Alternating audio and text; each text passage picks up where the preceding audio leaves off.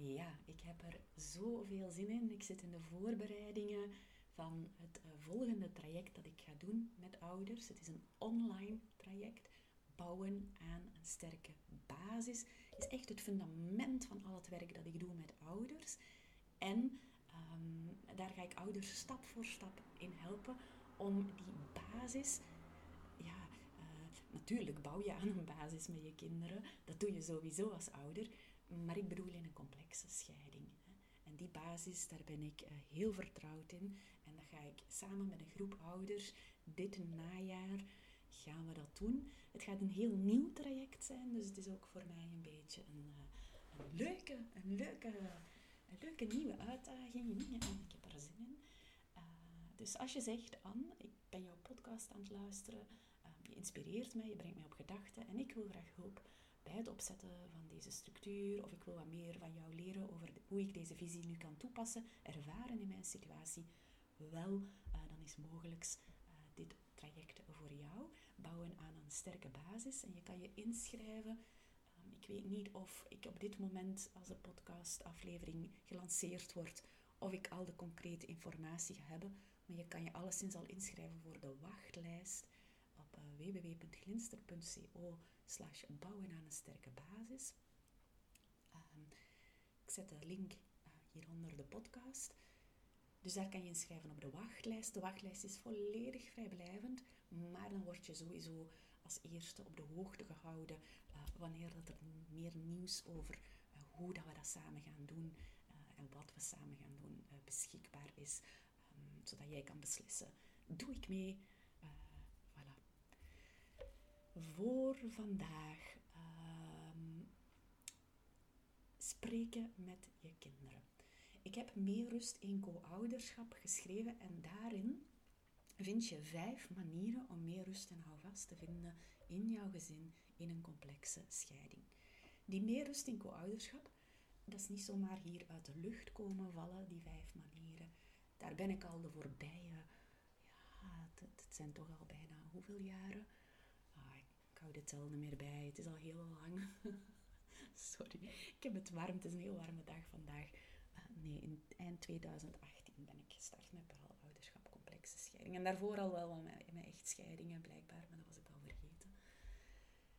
En dus dat, die meer rust in ouderschap is gegroeid tot zijn huidige versie. En ik dacht, het is misschien leuk om dat gewoon eens in te spreken ook. Om dat eens al vertellend met jou te delen.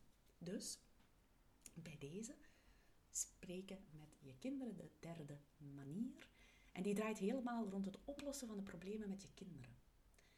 Ja. Um, traditioneel doe je dat met de andere ouder. Dat is wat er de maatschappij verwacht van ouders. Dat je de problemen als ouders oplost. Maar een complexe scheiding, ik heb het in de vorige uh, aflevering, vorige week al gezegd, is echt een ongewone situatie. Dus wij doen een ongewone wat wou ik daar nog over zeggen? Ja, ja, ik had het op het einde van de vorige week ook gezegd. Natuurlijk spreek je met je kinderen. Maar wij gaan daar echt next level in. Um, hier bij Glinster. In de samenwerking met ouders. Dus daartoe wil ik je gewoon in dit fragment ja, inspireren. Eens kijken welke gedachten het jou geeft. En mogelijk zet het jou aan tot iets uitproberen uh, daarvan.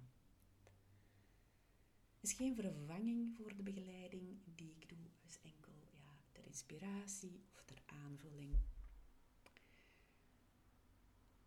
Welkom bij de Straffe Ouders na de Scheiding podcast. Heb ik, heb ik de intro al gedaan? Ik denk dat het tijd wordt om te stoppen met werken. Um, ik ben Anne Brems, ik ben systemisch counselor en ik help ouders met heel veel liefde en heel veel zorg, ouders in een complexe scheiding, om in rustiger vaarwater te komen. Ja? Zodat ze niet s'nachts moeten wakker liggen van de zorgen. Zodat ze vertrouwen krijgen dat het goed komt met hun kinderen. Um, voilà. Ik doe dat niet door hocus pocus. Ik ga heel concreet aan de slag met ouders. Concrete situaties. Heel concreet. En ik laat ouders ervaren, ervaren. Doen, doen, ervaren, doen, doen, doen. Totdat ze het in hun vingers krijgen en ze verder kunnen. Spreken met je kinderen, hoe, wat bedoel ik daar dan mee? Uh, ja, dat is dat we alle problemen eigenlijk ja, gaan oplossen met de kinderen.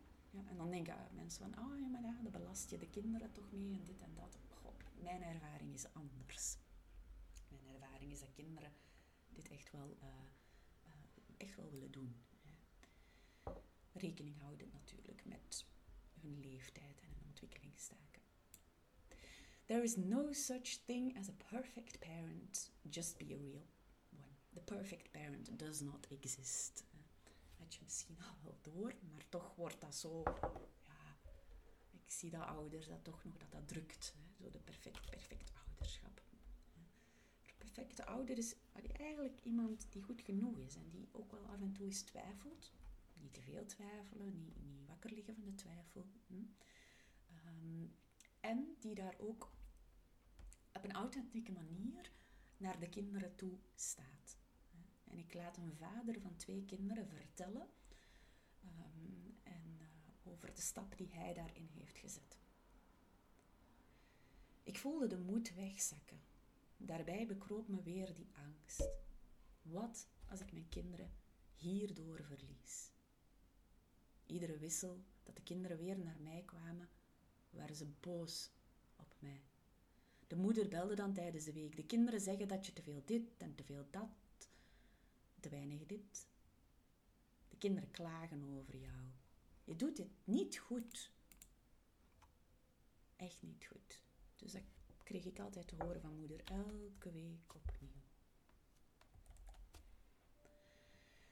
Ik begreep het niet.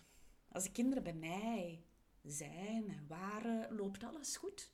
De eerste uren en de eerste dag is wat onwennig na de wissel, maar daarna loopt het goed. Ik snap het niet. En ook al, dus ik heb hem geholpen om ehm, niet meer met moeder af te stemmen over wat hij niet goed zou doen, volgens de kinderen, maar om dat met de kinderen te gaan bespreken. Het vraagt wel een beetje kwetsbaarheid als ouder. En ook al gingen die eerste gesprekken met zijn kinderen moeilijk, dat schuurde een beetje, dat was wat onwennig voor hem, hij was dat niet gewoon. Hij zette door een tijdje. En nu zegt hij, ja, de oudste loopt dan niet meer weg naar haar kamer. En de jongste vertelt wat er scheelt. Ik durfde eerst niet te spreken met mijn kinderen over de problemen. Ik wou ze niet daarmee belasten. Ze hebben al genoeg ellende moeten meemaken met de scheiding, het wonen in twee huizen. Ik heb dit nooit gewild voor mijn kinderen, dus ik wou ze ook ontlasten. Maar nu zie ik dat ik door daar met hen over lastige dingen te spreken, dat ze sterker zijn dan ik eerst dacht en dat er open gesprekken gebeuren. En ik voel me goed, nu ik zo over lastige dingen spreek met mijn kinderen. Ik ga niet meer mee in de slechte dingen die over mij en mijn familie gezegd worden. Dus zie je hoe deze ouder, um, welke stappen dat hij heeft gezet. En um, een scheiding, ik, heb het er al een beetje al toegevoegd, dat brengt heel lastige dingen mee voor kinderen. Um, en een complexe scheiding komt daar dan nog eens bij op hun boterham. En als ouder kan jou dat echt wel schuldgevoel geven. Hè? Je hebt het niet gewild voor je kinderen. Je hebt het nooit gewenst voor jouw kinderen.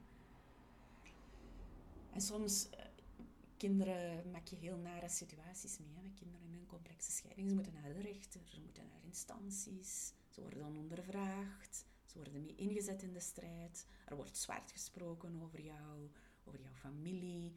De wissel verloopt oh, met heel veel vuurwerk, uh, vijandigheid.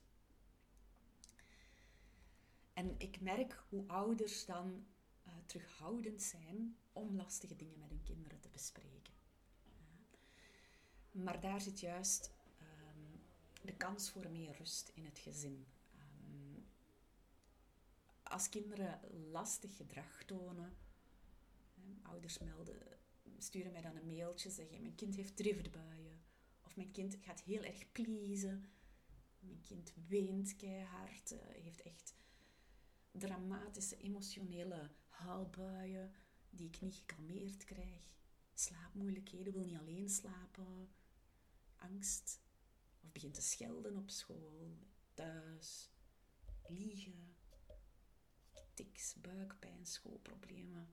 En het rijtje gaat nog door. En dan krijg ik die aanmelding met inderdaad die symptomen van het kind. En dan is het goed om als ouder een veilige ruimte te maken in jouw gezin om over de scheiding, om over de dingen te gaan praten. Dit is wat ik met ouders ga doen. Dit brengt opluchting. Het is in het begin niet gemakkelijk. Je moet doorzetten als ouder. Omdat kinderen zijn ook de gewone gang van zaken gewoon. Hè. Um, dus het vraagt wat aanpassing, maar dat brengt heel fijne effecten. Ze komen uit een loyaliteitsconflict. Dus je merkt dan als ouder hoe ze uit het loyaliteitsconflict komen. Door jouw acties. Ja, door door um, rechtstreeks met hen te spreken. dus waar dat ze eerst door dat loyaliteitsconflict niet meer zo graag praten met jou, dingen verzwijgen, niet praten over de andere ouder, niks vertellen of niet durven praten bij de andere ouder. Dat zijn allemaal, eh, ja, dat loyaliteitsconflict. Gaan kinderen meer hun stem laten horen, ja, hun eigen gedachten, hun gevoelens. Dat is niet gemakkelijk altijd als ouder. Ik spreek erover mee als tante en als uh, plus ouder is niet gemakkelijk, maar dat brengt wel dat brengt ademruimte. En dat maakt de relatie sterker en goed. En dan voelen ze, um, dus kinderen hebben voelsprietjes. En als je als ouder emotioneel wordt wanneer ze het lastig krijgen, dan gaan ze daar rekening mee houden. Um, en dan gaan ze ook mindere dingen gaan vertellen. Ja? Want ze willen niet dat jij ook ervan afziet. Het is eigenlijk een, wederkerige uh, parallel. Hè? Jij wil niet dat je kinderen afzien, maar je kinderen willen ook niet dat jij afziet. En zo worden kinderen en ouders sparen elkaar. Ja? Dus dat help ik heel graag te doorbreken. Um, en uh, zoals die vader van daarnet, die vertelt, dat is de feedback die ouders mij geven doorheen de jaren, dat dit opluchting brengt. Dit brengt ademruimte um, en brengt ook rust. Oh ja, er staat nog wat meer in meer rust in co-ouderschap. Ik dacht dat het één plaatje was. Um, ik ga nog eventjes door. Um, wat is dan het effect? Ja, heb ik daar juist al eventjes verteld. Ouders voelen dan dat ze minder... Ah ja, waar dat ze eerst voelen, ik heb niet zoveel invloed op mijn kinderen. Ik ben onzeker, ik twijfel, doe ik het wel goed? Um, die gaan daar verbeteringen in zien. Dus die merken dat de relatie sterker wordt. En ouders die dan ook de vorige manier de muur opzetten en samen met hun kinderen oplossingen zoeken, daardoor ontstaat meer verbinding. Nu, ouderschap is nog nooit in de geschiedenis van de mensheid zo uitdagend geweest. Ja. Dus geef jezelf ook geduld, vraag steun, um, vraag support om daarin te volharden en vol te houden. Zeker wanneer een kind ingezet wordt in de strijd, wanneer je merkt er is vervreemding, wanneer je merkt er is een breuk uh, door de complexe scheiding, wanneer je mijn kind is boos op mij, alleen maar lastig, is kwaad, mijn kind liegt tegen mij, loopt constant weg, um, dan, is, um, ja, dan is het niet meer spreken met jouw kind, maar dan is het heel eenzijdige actie van jou uit en, en daar heb je steun in nodig. Dat kan echt. De ander kan ook niemand alleen en dit kan ook zeker niemand alleen. Dus door steeds opnieuw te focussen op de last bij je kind um, en met je kind, gaan ouders zich zekerder voelen. Ze gaan er terug staan als ouder. Ook zelfs wanneer dat er vervreemding is of contactbreuk. Ik zie daar ook ouders die dan echt staan. Die vertrouwen hebben. Um, die zien hoe pijnlijk de situatie is en die blijven doen wat nodig is, zodat ze zich goed voelen als ouder. En um, in de hoop op de verbetering van de relatie. Voilà. In Meer Rust in Co-ouderschap staat er nog een korte, een korte oefening, een verkorte oefening van, van ja, wat ik samen met ouders doe. Zo krijg je daar een ideetje van. Wil je graag de oefening en de andere, vijf manieren, de andere vier manieren voor Meer Rust in Co-ouderschap? Ga dan even naar www.glinster.co gids en daar kan je uh, de hele, het hele ding uh, aanvragen gratis. En dan komt dit in jouw mailbox. Voilà, dat was het voor deze week. Volgende week, ja, ja, ja, gaan we nog verder.